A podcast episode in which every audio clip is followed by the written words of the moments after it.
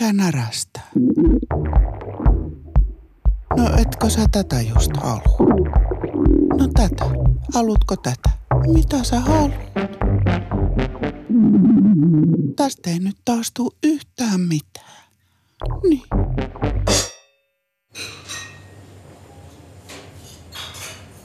Olen ollut laihdutusryhmissä ja laihdutuskuureilla niin kauan kuin muistan. Olen syönyt ihmekeittoa, kananmunan vissydiettiä, tohtori Atkinsin mukaan ja pisteitä.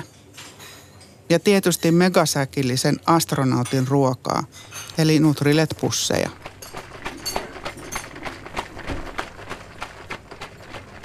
Olen laskenut kiloja ja milligrammoja, kilojouleja ja kaloreita, rasvoja ja proteiineja. En ole koskaan ollut laiha, mutta varmaan nuorena olin ihan normaali pyöreähkö tyttö.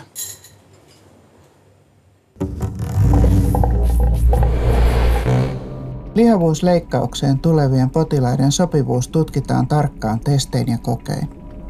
Kunnallisen puolen leikkaukseen ei pääse, jos painoindeksi on liian matala tai oheissairauksia on liian vähän.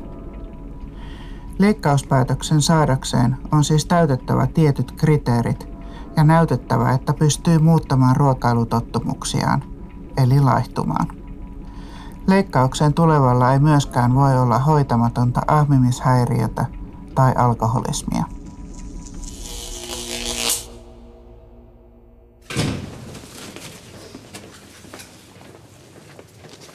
Sairaalassa käydessä mä tapaan samassa tilanteessa olevia kohtalotovereita erilaisissa ryhmissä. Meidät kootaan yhteen ja eri alojen ammattilaiset, sairaanhoitajat, kokemusasiantuntijat ja ravitsemusterapeutit kertoo meille muistettavista asioista.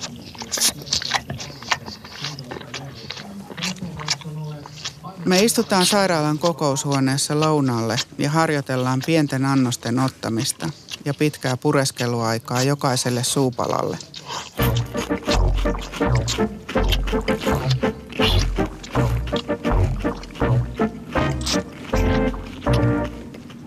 Me ollaan kuin nukkekodissa kutsuilla – me pureskellaan pokerina 20 kertaa jokaista minikokoista suupalaa.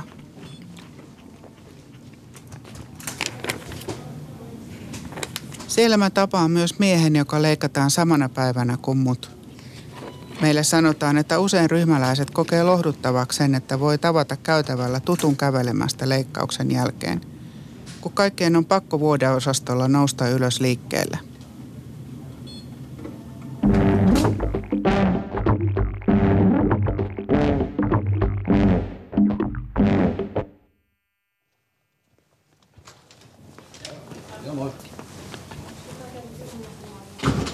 Tässä sitä nyt ollaan. Vähän niin kuin synnytysvalmennuksessa. Me yritetään kuivaharjoittelulla ja kalvosulkeisilla voittaa pelkomme ja oppii kantamaan vastuuta itsestämme. Ymmärtämättä ehkä kuitenkaan tarkalleen, mitä kaikkea on vielä edessä. Mistä ne kaikki oikein puhuu. Niin ja olisiko sittenkin pitänyt valita se toinen leikkaustapa. Joku kertoo kauhutarinaa.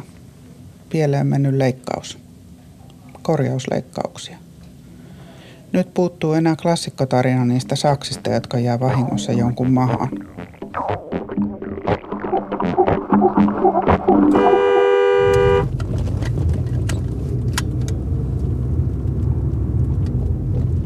Mä liityn myös yhteen netin vertaistukiryhmään.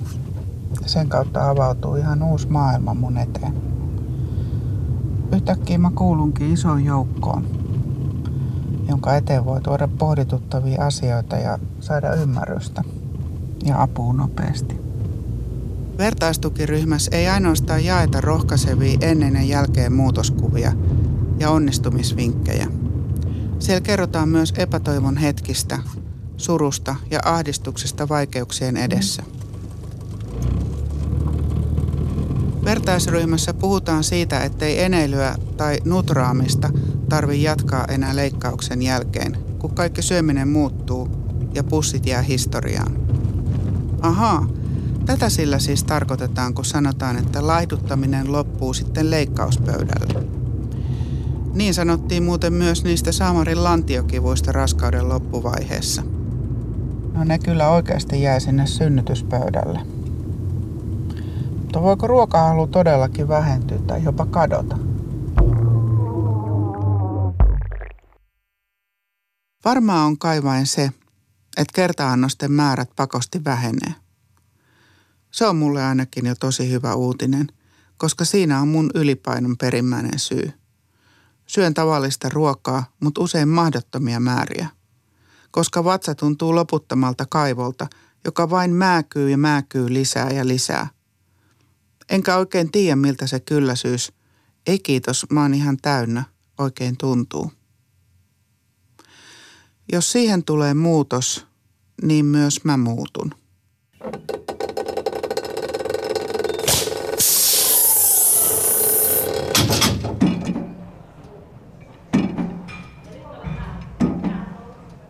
Väliaikatietoja ja dialogia eksklusiivisesta kuntokeskuksesta. Kuntosalihoitaja hymyilee. Hei, Miten se meni, kun kokeilit viime viikolla sitä selkävatsatuntia? Minä. Öö, ei ole ihan mun juttu. Taisin olla vähän kuin norsu posliinikaupassa. Kuntosalihoitaja hymyilee. Hei, ei se mitään. Nautitsa siitä musiikista? Minä. En. Kuntosalihoitaja hymyilee. Pysyitkö liikkeessä mukana? Minä. En. Kuntosalihoitaja. Hymyilee. Minä. Kuntosalihoitaja. Hymyilee. Minä. Mutta vatsalihakset tuli tosi kipeäksi. Kuntosalihoitaja. Hymyilee. No niin, hienoa. Uudestaan vaan sitten.